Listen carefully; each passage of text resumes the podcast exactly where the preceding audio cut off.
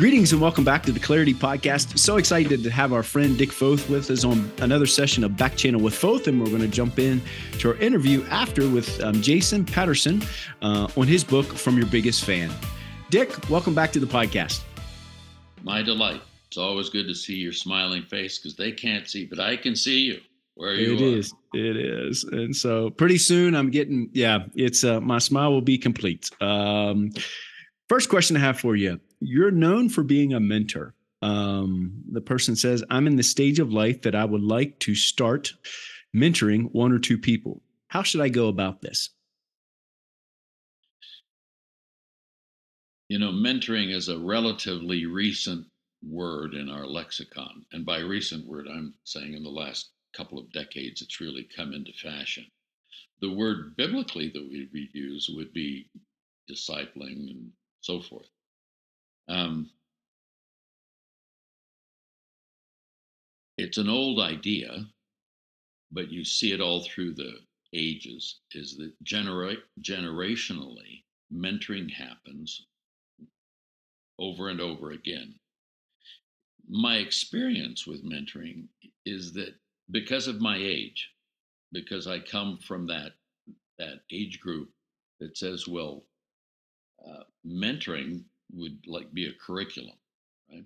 I've I've had numbers, so I'm 80 years old. I I have 20 somethings come and say, "Would you mentor me?" I said, "Well, you know, what are you um, what are you thinking?" They said, "Well, you know, just." I said, "Well, you're not talking about sitting down every week and going through a list of things or studying a passage or." Right. They said, "No, no, no, uh, uh, hanging out." Yeah. I said, "You mean like Starbucks or hiking Horsetooth Mountain here in Horsetooth Peak here in Colorado?" They said, "Yeah, that's what I mean." So I think mentoring has to do with proximity. Hmm. That proximity, availability, a listening ear, uh, open to a hard moment in their lives. If you are available when they struggle, whoever they is or they are, they turn to you. Hmm. In our in our work in DC, people say, "What did what did you do in DC for 15 years?" And when I'm on a plane talking to somebody I don't know who they are, you know, I can't say, "Well, I'm I, I want to be a disciple or come alongside and help people be like Jesus, whatever." So I I say the closest idea would be what we call a life coach, and Hmm. a life coach is somebody who just is there. Yeah. And uh, from my experience, and they're there in the hard moments. Uh, I think if we don't think of mentoring in terms of structure, but if we think of it in terms of unstructure, Okay. by proximity, availability, a listening ear, that makes it work. I don't know that mentoring works because because I want to be one, even though that's a I, I think that's a wonderful thing to want. Yeah. But I think the one who's being mentored has to ask. Hmm. It's my experience is that. That's good. So if if they say, and for a younger generation, if they hear you speak or around you and they sense your authenticity Okay. or your vulnerability, because that's the road they live on. Yeah. Then the chances are they might reach out. Okay. Good word. Good word. So you're saying it's more the person chooses you as a mentor rather than the mentor choosing a mentee. Was that is that correct? Yeah, I think you're. I think you're. You're chosen, and, Okay. and um, but you're chosen in part because of what they, what they feel when they're around you. Okay. If if it's a, if it's a natural relationship, I Good. think that. The second question is very similar, similar links to the first one, Dick, is uh, when it comes to mentoring, what are some lessons you have learned along the way um, that I should do and maybe some that I should avoid? I think it's very important to understand that when you're in a relationship, let's say with somebody younger and or somebody who is new to your territory, whether it's geographic or philosophical or theological, I think it's important to understand your part, and that is you, the mentor, are in the picture, but you're not the focus of the picture. Hmm. You're not, you know, they, they say that when you take a photograph or when you paint a picture, you want the central subject to be one third from either edge. You're not dead center in it. And I would just say you're not that guy. You're hmm. not that person. You may you may kind of look like a tree over on the edge. and that, that comes back to the previous question about availability. Yeah. So if you're not the center of attention when you're the mentor. The other piece would be my the people that I considered my mentors were people who tended to be 15 to 20 years my senior. Okay. Think about it. You're a young parent, a young dad. Who do you want to talk to? Well, if you talk to somebody who's only three years ahead of you, their kids are still in elementary school. why, don't you, why don't you choose somebody whose kids have graduated high school? Yeah. Then you can have those conversations. Yeah. And you have some range. You have some yeah. perspective on it. Um, I have two who have gone to Jesus in the last three years. One was a backfield high school football coach when I was a 25 year old church planter. And uh, we became friends, worked together for nine years, and stayed friends for the next 60 years. Hmm. And he passed away just a year ago, March. Just a little bit before that, a pastor friend uh, passed away, same age. Early, hmm. They died in their early 90s. Wow. And uh, I just, they were just key for me at critical points in my life. So when you're thinking of that, the the age difference yeah uh, is not insignificant. That's good.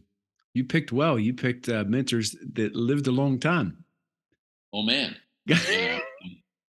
and one of them, you know, one of them said to me one time when I was, I had a situation that I thought, oh man, my whole life's going on the tube. I'm just getting started in this mission thing, and and so I went to to meet him in the hall during between classes in high school, and I said, you know, this person can just make stuff up, and so, and he just he started laughing. I said, you're laughing at me. My whole life's going down the drain, and he just said, he said, people can say anything about you they want. There's nothing, and it's worse today with social media by by light years. It's worse today.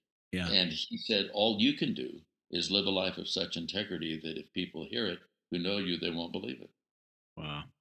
wow. And, and the other fellow said to me, he, at one point, he he you know we used to speak three times a week in okay. in the context that I grew up in. That's a lot of talking. That's a lot of work. And he told me one time, he said, you know, guys like you and me speak enough words that it that it would fill up eight or nine novels a year, Dick.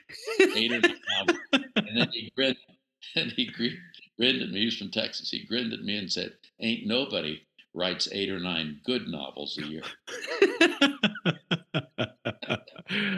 Good word. Good word. Dick, always enjoy spending time with you. And um, yeah, just appreciate your wisdom and insight when it comes to mentoring. We're going to go ahead and jump into our interview with Jason Patterson on his book, From Your Biggest Fan. Well, there's no time better than now to get started. So here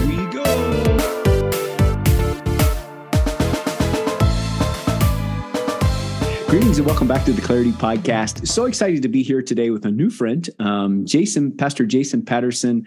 Uh, my friend Jay Rostifer was at a conference and he heard him speak and he said, You got to get this book and he'd be great if you would agree to interview for the podcast. So, Jason, welcome to the podcast and uh, so excited to have you with us today. Thanks, Aaron. I appreciate it. I'm, I'm excited to be on. Jason, could you go ahead and just share a little bit about yourself? Yeah, just any direction you would like to go on that. And then we'll jump into some of the questions about your book um, from your biggest fan.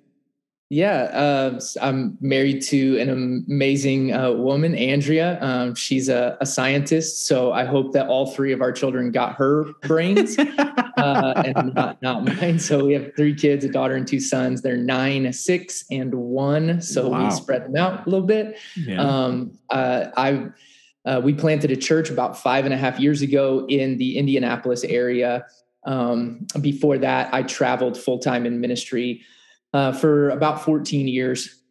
Hmm. And um, so that that's our ministry journey, and and uh, we we love our our team and and our our church, and uh, God's been really good to us. So uh, we feel feel very blessed as a family. Indianapolis. Did you just feel God was leading you there, or was it Mina and Karen from uh, the uh, what's the, the the show my wife watches, the home repair show? What brought you to Indianapolis? Uh, yeah, that's it. That's a good question. Um, we were in actually living in Oklahoma City before we planted the church. That my wife got her doctorate at OU. Okay. Um, there in Oklahoma, and um, when she finished it, we kind of felt like uh, we didn't know where we were going to go. Didn't feel like Oklahoma City was the long term place for us, and it also felt like you know, with that transition, it'd be a good time for me to transition from evangelism to pastoring and church planting, which was was in my heart to do. And so we had no idea where we were going to go. My wife found a company in Indianapolis that she thought would be a great place, you know, for her to work right in her field. And we prayed about it, felt like, yes, this is it. God is in this. Like he's leading us. We just quickly developed this passion um, to uh, you know to go there which i'm sure our friends listening know that feeling. They know that that that passion that god can give you. Well the bottom totally fell out of that job opportunity. Like none of it happened. And we wow. just but we didn't lose the desire that we had to go there. And we just you know we'd be sitting at dinner looking at each other and one of us would just go i still feel like it's indianapolis you know it's one of those things. So we just did it. We made the decision to go and she didn't have a job. I was giving up my job. Uh, mm. so it was like well here we go lord. Um, and no surprise uh, to, to you or me or, or again our friends who are listening in. Um, it, within six weeks, uh, I think of us making the decision. Uh, she had like three or four different job offers in the Indianapolis wow. area. So wow. again, no surprise that God was faithful. Um, he always is, but that was it was a pretty fast, uh, you know, turnaround on that faithfulness. So uh, that's how we wound up here. Yeah, awesome. All right. Well, I'm going to ask you one more question about Indianapolis, and then we'll jump in. What's what's one thing that you love about Indianapolis?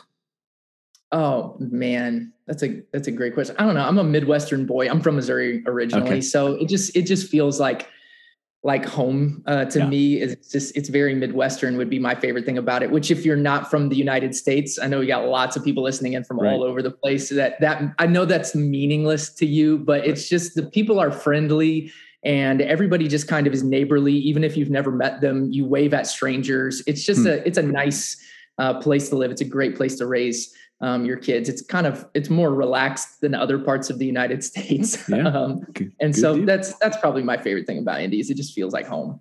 Good deal. I thought maybe you'd say the uh, isn't that where they host the Final Four tournament for the um, uh, basketball? NCAA it is the, basketball? the headquarters of the NCAA. So the tournament does happen, not every year, but sometimes it does. And we have the Indy 500. So if you're into racing, that's a huge deal yeah. um, here, or the Colts, I guess. Uh, if that's, yeah, I'm a Chiefs fan, so Good deal. Well, hey, let's jump into the book from your biggest fan. Um, you share that the impetus of your book is that there is an unseen God given potential in every person. Can you share about this unseen God given potential in every person and, and the importance of that message today? I think it's, as I read your book, you know, we went through the pandemic, and I think it was John Ashcroft that said, you know, we told um, 90% of the US population that they were non essential and needed to stay home. And um, your book, it, it, honestly says, hey, we all have God given potential and we have a purpose and a reason that God's placed in our heart and lives. Can you share a little bit about that and what the importance of that message is today? Yeah, for sure. I mean, the the book there there's the scriptural like underpinning for the book is really it's one verse. Um, mm-hmm. in some ways, it's like the first sentence of one verse. It's Ephesians two ten. It's my life verse. Mm-hmm. Um, so it it resonates a lot with me. Um, but it, it, just says that for we are God's masterpiece. We're created anew in Christ Jesus, thank God, um, mm. to do the good works He planned for us long ago. And and that verse, just in a very simple way, uh, you know, Paul says it that that God has packed each of us full of the potential to accomplish the good works that He planned for us. Um, and it, we're we're his masterpiece there's just way more inside of us than than we can see of ourselves like when god looks at us um, you know, it's a good thought exercise. Like when God looks at us, what does He see compared to what we see? Hmm. Um, and I, I think that there is there's more in us than we give ourselves credit that we certainly give you know sometimes each other credit for. Um, I do think ultimately we're better at seeing the potential in others than we are at seeing it in ourselves, which mm. I hmm. think is one of the really important parts of the book. Um, because I, I, think this is true of everybody. So it's true of you, it's true of me, it's true of everybody who's listening in, who's leading, uh, leading a ministry or leading a church or just you know leading your family. Um, you know, it, it's it's it's much easier for each of us to see that that potential in others but we want to fulfill our own as well but i actually think the best way for you to discover and fulfill the potential god has for your life is to just worry about everybody else's if you hmm. make your life about helping everybody else discover the potential god put in them i think he'll take care of you wow i mean ultimately the kind of the the heart of the book and, and this idea would be to trust in the principle of sowing and reaping just mm. trust that if you make your life about helping everybody else become who God made them to be, God will help you become who He made you to be. Um, and and then you know, I think ultimately that this language kind of about potential and um, discover your potential and all that stuff. Um, just and I think this is a, be important for for you know the, your your audience. It's really just inspirational language for a, something that's really foundational biblically. It's just inspirational language for discipleship. Hmm. You know, it's just it's about being you know made new in in Jesus Christ to to to become more like him to do the good things again that God planned for us long ago. It's just an inspirational way of talking about um, the need to disciple people to help them become more like Jesus. But then, like kind of in like the First Corinthians 12 thing, we're all becoming more like Jesus, but we all have an individual role to play in the church that's unique. Um, and we need you to be you. You know what I mean? Like we need each person to be who God created them to be, because when we come together, that's how we actually operate as as the body of Christ. So that was kind of a long answer yeah. with lots of things thrown in there, but that's kind of the heart of the book and why I think it's important because ultimately it's about discipleship. Yeah, and well, I appreciate it because it shows your passion, um, your passion for discipleship, and honestly, it's a uh, think it's something the church, you know, I grew up in Assemblies of God church, you know, the, the word discipleship and, and that function of that, it's, I think it's beginning to grow a new sense of urgency and purpose. And mm-hmm. um, that for that, I'm, ex- I'm excited about it. I'm excited Same. about it. You share in your book, um, you share, uh, share about your grandpa. I think you refer to him as your grandpa um, just that he had a profound impact on your life. Can you share just a little bit about him, um, his story, and um, maybe just share a little bit about some of the characteristics as you think of him, um, how he, yeah, how he impacted your life in such a, a profound way? Yeah, abs- absolutely. He's um, he's he's my grandpa through marriage, so he's my my wife's grandpa, and um, it, it, I, I got to know him. He he passed away in 2017. I, I got to know him for a little over a decade. Uh, and he did. Uh, he was one of the most influential people uh, in my life. Um, he he pioneered Christian television in Canada. Um, his name was David Mainse, and um, he so he was a TV evangelist. I always feel the need to qualify this. Um, so just take whatever your maybe conception of TV evangelists are and throw all of that out the window because he was mm. the hmm. exact opposite wow. of of all of that. Um, he um, he uh, he was an amazing amazing leader. Um, he was very humble. His ministry grew to be very influential and very large. Um, but he just met every person um, and and it, like and, and, treated them like they were the most important person he had ever met. He just had this ability, um, and, and, it came really a lot from the security the, that he had in who he was, and ultimately who he was in Christ. But that allowed him to not worry about what um, you know, getting the applause or appreciation or the accolades from everybody else. He was able to just give that to every person he met. It was it was genuinely like a sight to behold uh, to be around Grandpa. Um, and he he was a dreamer, so that that was really influential for me. Um, and we've we've all probably had somebody in our lives who, um, you know inspired us in these ways but he just he he always dreamed big. He had incredible faith. He just always felt like we should do things in ministry that we should do them all in such a way that if god didn't show up we just look like the stupidest people in the world. You know, put it all on god you know just put it all on his shoulders. Go do big things yeah. and just do them in a way that if God doesn't show up and make something happen, we're all just going to look like fools. Yeah. Uh, and obviously, you know, again, when when when you're around people like that, God uses them to just grow your faith. Sure. Um, you know, because at the end of the day, you know, Grandpa knew that he was just like everybody else. He didn't think there was anything special about him. We did. We all thought, you know, he's this, this great, great man.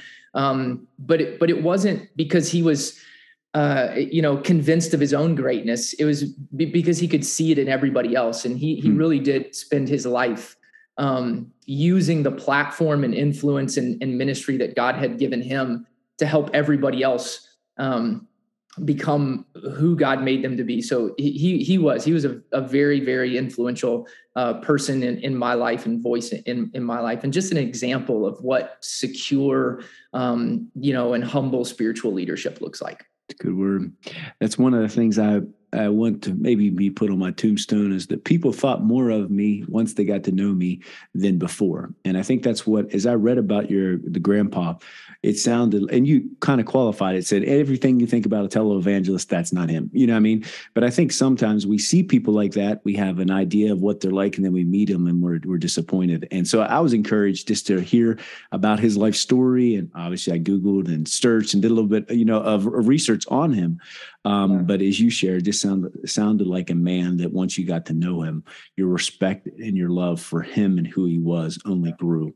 And um, that's one thing I hope that people can say about me when when this is all same. said done. Yeah, that's yeah. all said. I think that's one of the greatest compliments we can give somebody um, is that they're even better up close. Yes, um, yes. there's a lot of people we admire from a distance. Yeah, but then sometimes if you get that up close look, it's like, oh, I, I wish I just actually would have known you only from a distance. Exactly. Uh, Isn't that? But he really was. He was even better up close. That's yeah. awesome. That's awesome. So you kind of talked about he was a secure leader.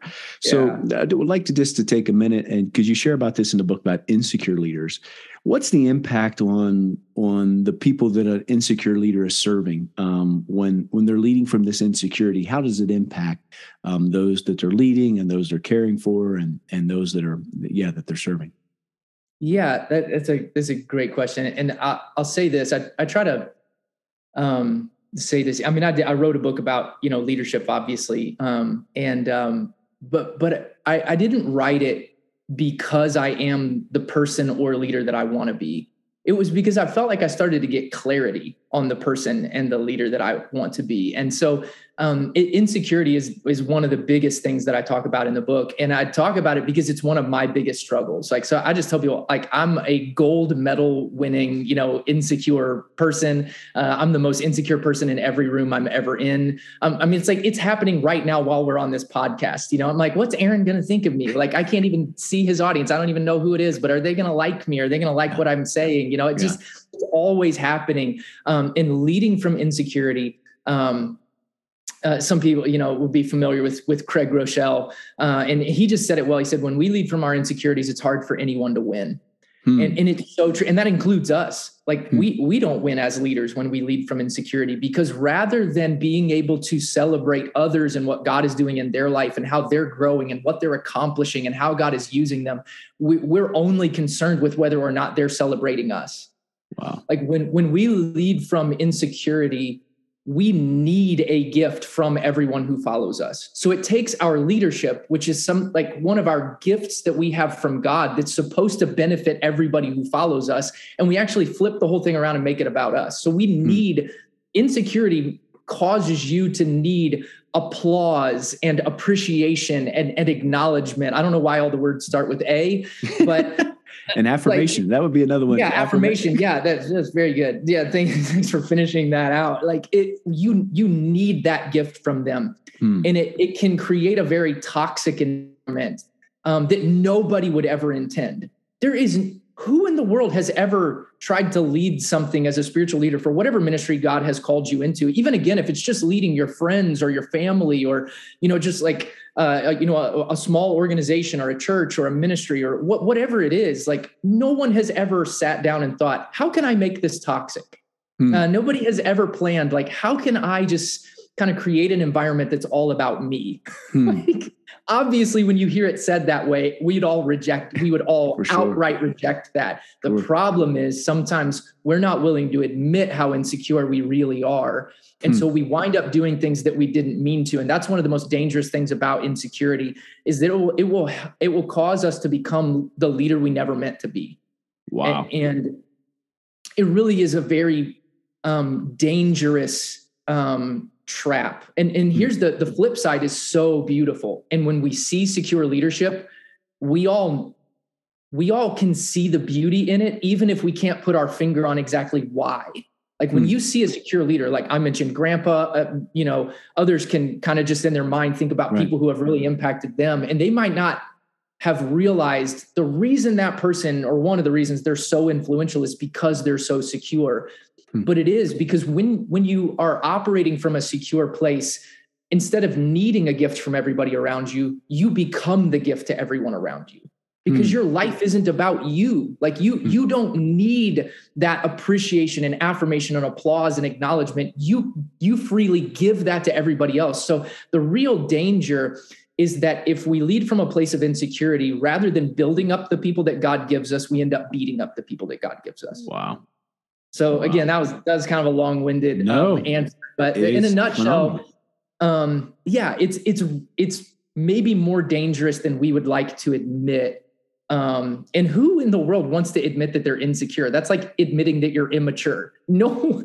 no one wants to to admit that. Um, but I, I, am really realizing more and more that if, if I'm going to be the, the leader that that I want to be, um, and that that um, I, I think God wants me to be, I'm I'm going to have to continue to take steps um, toward a, a, secure place in in life, and I am very much on the journey. Uh, I've have not arrived, so um, my hope is just that, um, obviously, through the book and, and and and moments like this that we get to share, that that people will just maybe realize they're they're on that journey um, yeah. and take some steps. That's good, and but I think the I honestly the recognition that I think there's insecurity in all of us. Maybe there's a person that is totally secure. I, have not met them exactly yet, um, but I think just being self-aware of that, and honestly, this the the ability to think and process. And I was challenged just to be begin to pray about it, and and decisions I were make I'm making um, as a leader and as a husband, as a father. Am I doing making those decisions because out of a place of insecurity or security, and who am I placing my trust in? And so that's I, I, just appreciated you bringing the subject up. And as mm-hmm. you said, it's not something that people really want to talk about, and, and you know, it's not something that makes you feel necessarily awesome and feel good, but at the same time, it's so valuable um, because it helps us draw closer to Him and find our security in Christ, rather than the the, the things that you mentioned, the appreciation, affirmation, and, and applause, and all the A's yeah. that you said. Right. So that could be your next book. You could write a book on all the A's of the destructive nature of A's or something. right. I don't know. So anyway. Just want to pause for 30 seconds in the middle of this episode to share some exciting news about the book I published, A Caring Life How Each of Us Can Change the Trajectory of an Uncaring World. It's available now on Amazon and audiobook, Kindle, and print form. And the book helps us recognize that our world is moving in a direction of an uncaring life and helps us reorient towards a caring life where those that are in our life feel valued, they feel known, they know that they belong and they matter. The book, as I said, is, is a valuable resource and I believe will help change the trajectory of an uncaring world. It's available now on Amazon. Um, next question for you. You write about uh, lacking self awareness and the idea of having vision for the church and not necessarily vision for the people you serve. Could you could you unpack that for us? Yeah. Um, so I, I wanted to be starting out, you know, especially planting the church. I wanted to be the leader that we're talking about. This leader that um, that doesn't just have um, a, a, vision for you know the the church. In my case, the church that we were starting, uh, but the kind of leader that is more like you know my wife's grandpa that that um, that we were talking about not that grandpa was perfect i mean he could be very demanding and very difficult to work for like he wasn't perfect but he'd be the first person to tell you that um, so you know i wanted to be that kind of leader but i lacked the self-awareness to realize that i wasn't like i thought i was that's good that's and good. that's that's another one of those those obstacles that can be in the way like we can have clarity on like where we're trying to go and, and the kind of leader that we want to be. But if we lack self-awareness, we can end up kind of tricking ourselves into thinking that we are much farther along in the journey than we really are. Mm. And um, so, you know, when it comes to ministry, I feel like anytime today you go to a conference, you know, for ministry, it, like like vision just gets talked about in every session. And then you're like well let's go to the breakouts and talk about something else. And they all end up talking about it too. It just literally gets talked about constantly. So like well let's just say when the lord is leading you to do something uh, please develop a clear and compelling way of communicating what God is asking you to do, yeah. um, so that people can can understand what you're trying to do and, and sure. pray and figure out about whether they're supposed to join you as as you do it. Um, so please do that.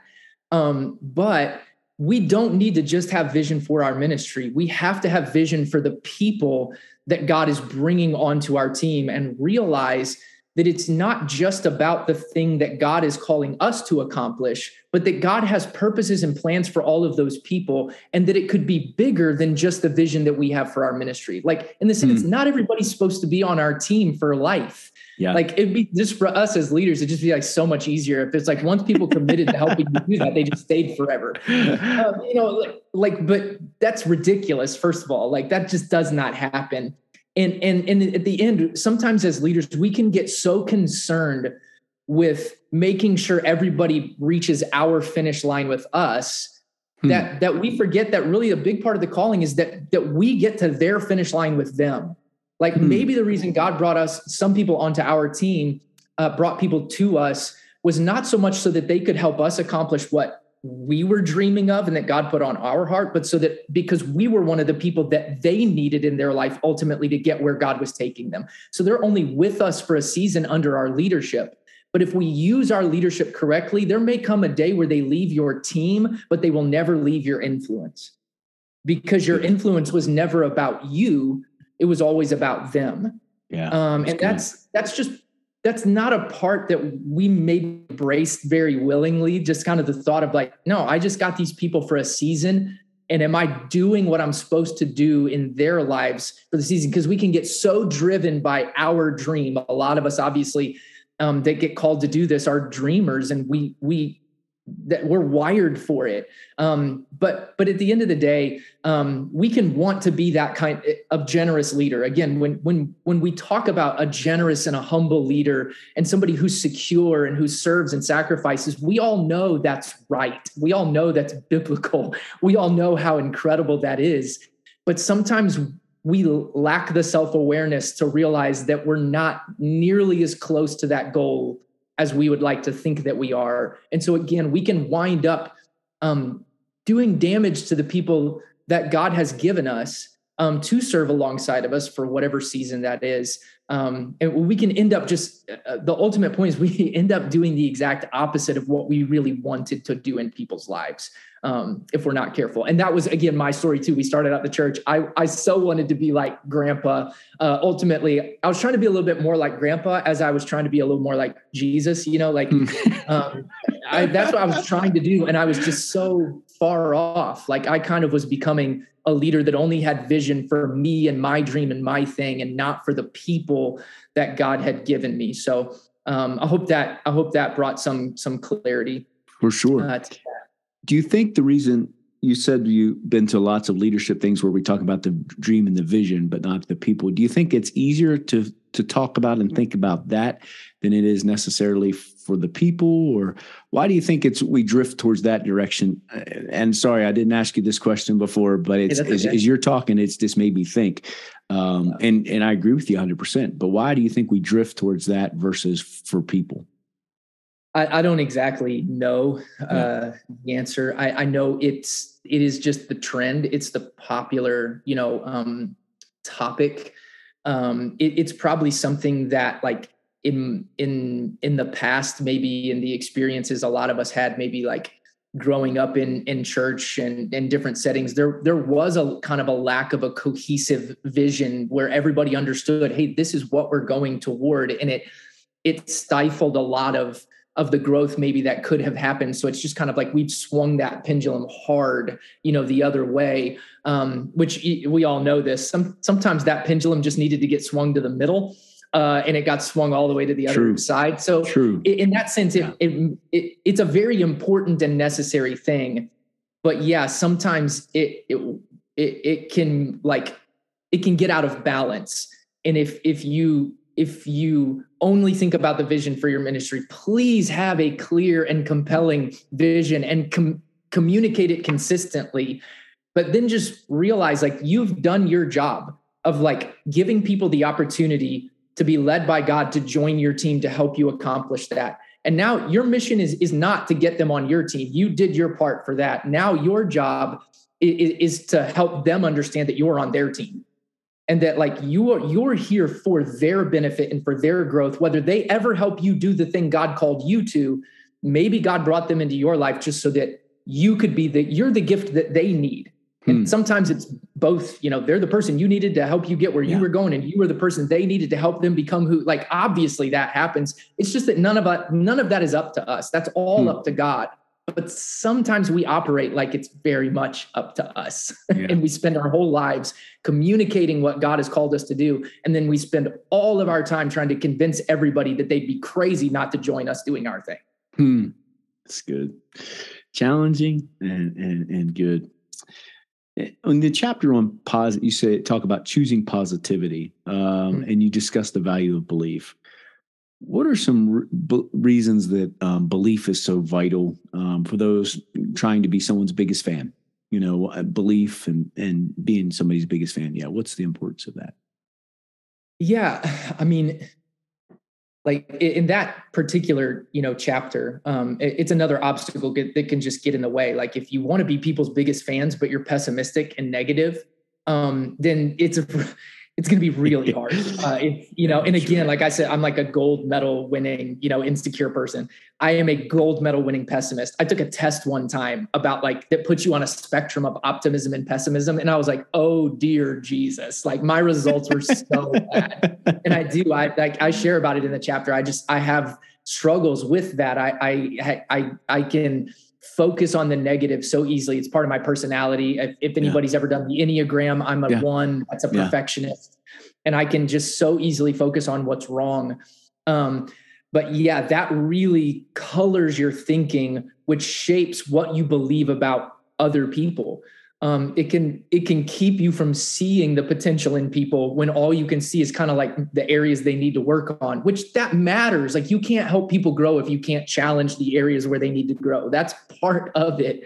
But it can get so out of balance and just so out of whack. So that belief is is is really important. One if you struggle with negative thinking you have to believe that you can stop like you have to believe that you can actually control your thoughts which is one of the cycles that negative thinking can get you in that you convince yourself that you can't control what you think and when you think it but you actually can take every thought captive like that actually mm. not not without god's help probably but you know like because yeah. of him it's actually possible to do that and and if you want to be a leader that sees the potential in others you have to believe that you can get control of your thought life you have mm. to hmm. believe that you can move your thoughts from like unbiblical ways of seeing yourself and others to biblical ways of seeing it. And that's where the, the beauty happens. Because again, like Paul said it, we'll just kind of full circle this back to Ephesians 2:10. It says we're God's masterpiece. And if we mm. can't believe that about other people, it's going to be really hard um, to help them become who God made them to be. Um, so so that, yeah we've got to get a rein on on the negative uh, thinking. It doesn't help us. It, it, it doesn't help anybody. So uh, i'd say that if, if you're a person who's pessimistic and struggles with that start with the belief that you can win this battle with god's help. Mm-hmm. and then you know uh, allow those biblical and positive thoughts to shape your belief about those who are around you so that you can see the best in others.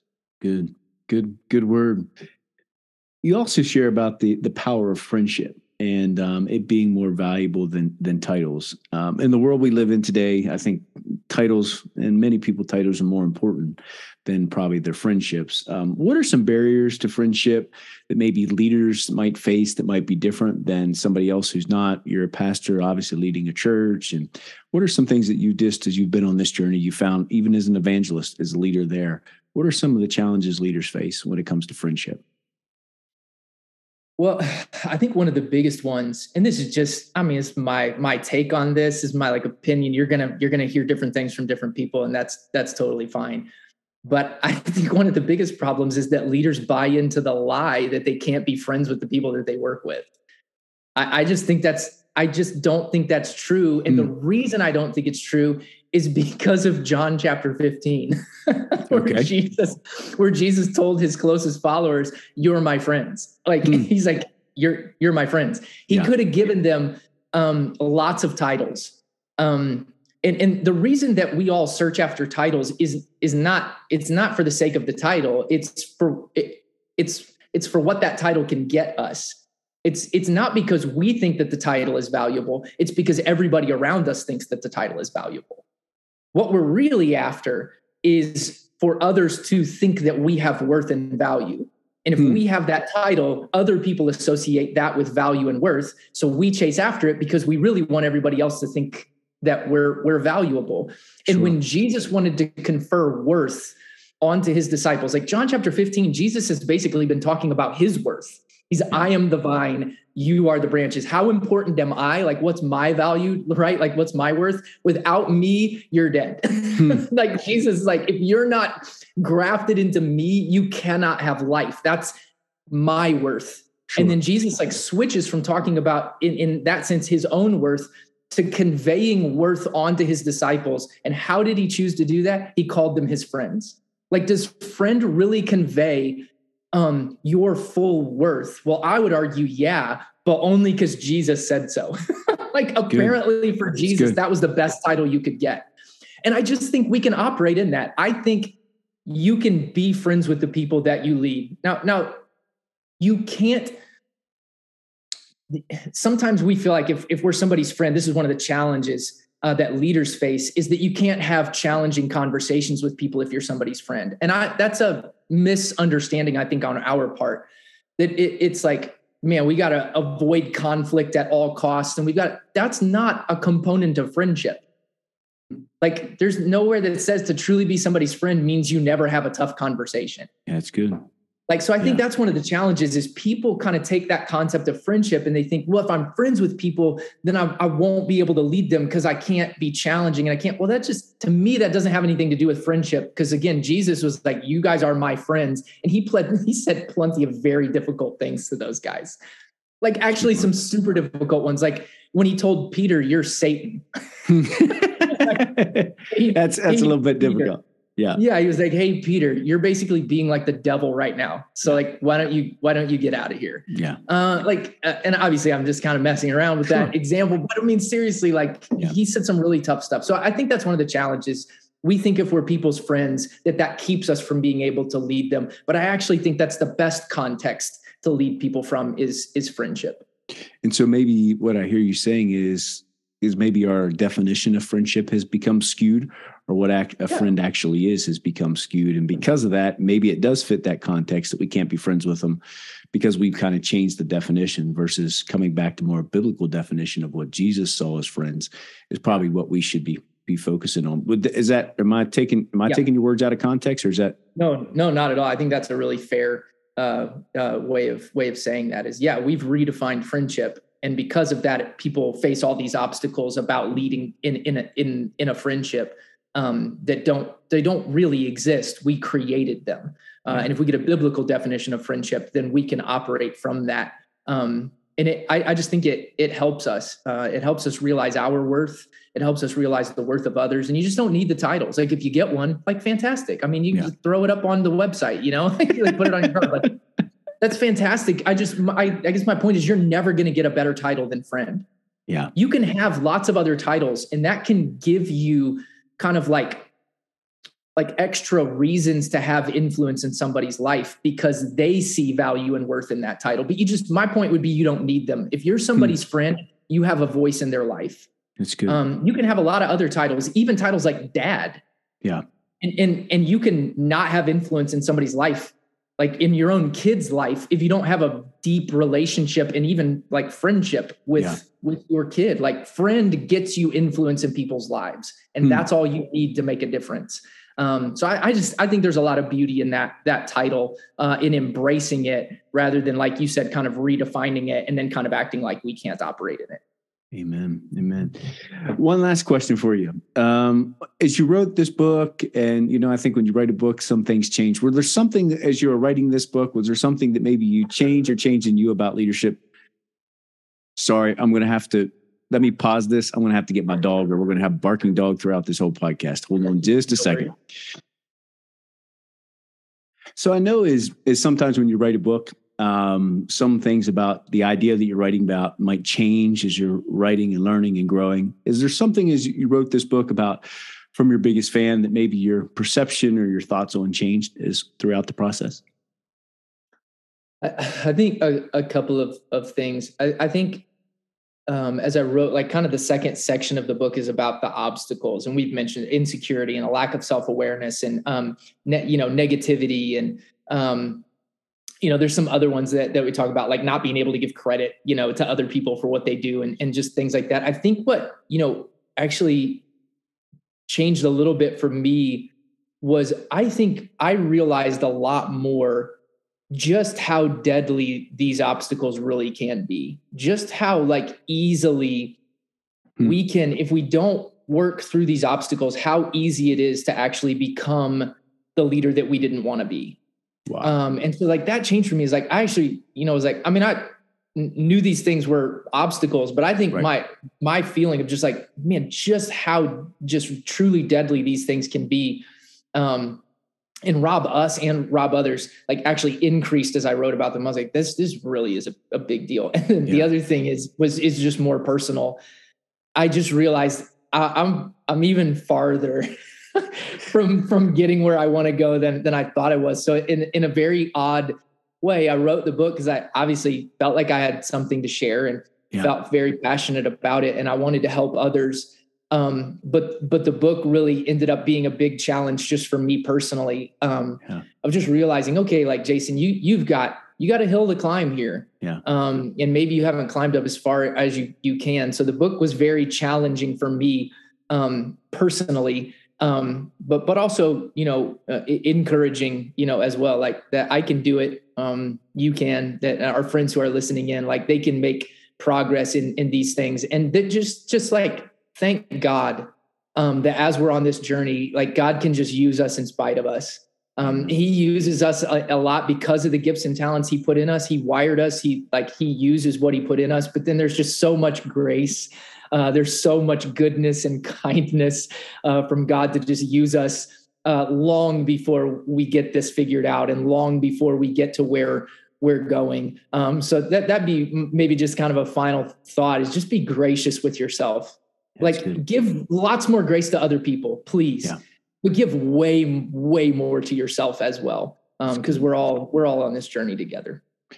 Jason, I've enjoyed getting to know you. Um, I felt like I knew you a little bit from reading the book. Um, I think that's one of the benefits, but um, just to get to meet you in person and hear your heart and your passion has been a has been a joy for me today. Would you mind? We normally end the podcast in prayer, and will you pray? You can pray whatever direction you'd like to pray for the audience. That, but, but with the idea that they'll take the things from your book, um, not just as knowledge, but we'll put these things into action, application, and action in in our life. Yeah, absolutely. Yeah, let's pray. Heavenly Father, uh, um, we love you, uh, and, and it's, it is a huge privilege um, to know you and, and to serve you. And I thank you for every every friend that's listening in um, that uh, that you're working in their lives, God, that you're working through their lives. You you have invested each of them with a potential that's far greater um, than than what they have ever seen. Uh, and that's not a testimony to their greatness. That's a testimony to your greatness, God. Uh, but I pray that you would help them to continue to discover who you created them to be. And as they discover that, God, that you would just help them to um, to be really secure in who they are becoming in, in Christ and to, to begin to lead from that place of, of security, God, that because I know that they're going to benefit from it, but so will everybody around them. And God, I, I pray that you would um, just help each of us as we're on this journey to be gracious with ourselves, um, to be gracious with those around us. And, and God, I, I pray that you would just give us eyes to see uh, the potential that you've put in others and, and help us to use our voice to call that out. Lord, help us to speak life into those around us, um, to share with them the things that we see in them, because chances are that they have never seen that in themselves. And we can be the person that you use to help somebody else to discover um, why you've created them, the purposes that you have for their life, the potential to do the good things that you have planned for them. God, I pray for every person uh, who is working to build for your kingdom. Continue to use them in, in incredible ways. Uh, use them to do just amazing things in, in whatever area, whatever community, whatever ministry they may be leading. Jesus, I pray, be with them. Jesus, be in them and continue your work of transformation in their lives and use them to do things, uh, as your word says, that are exceedingly abundantly above all that they could ever ask or even imagine. And Jesus, we pray all these things in your holy name. Amen. Amen.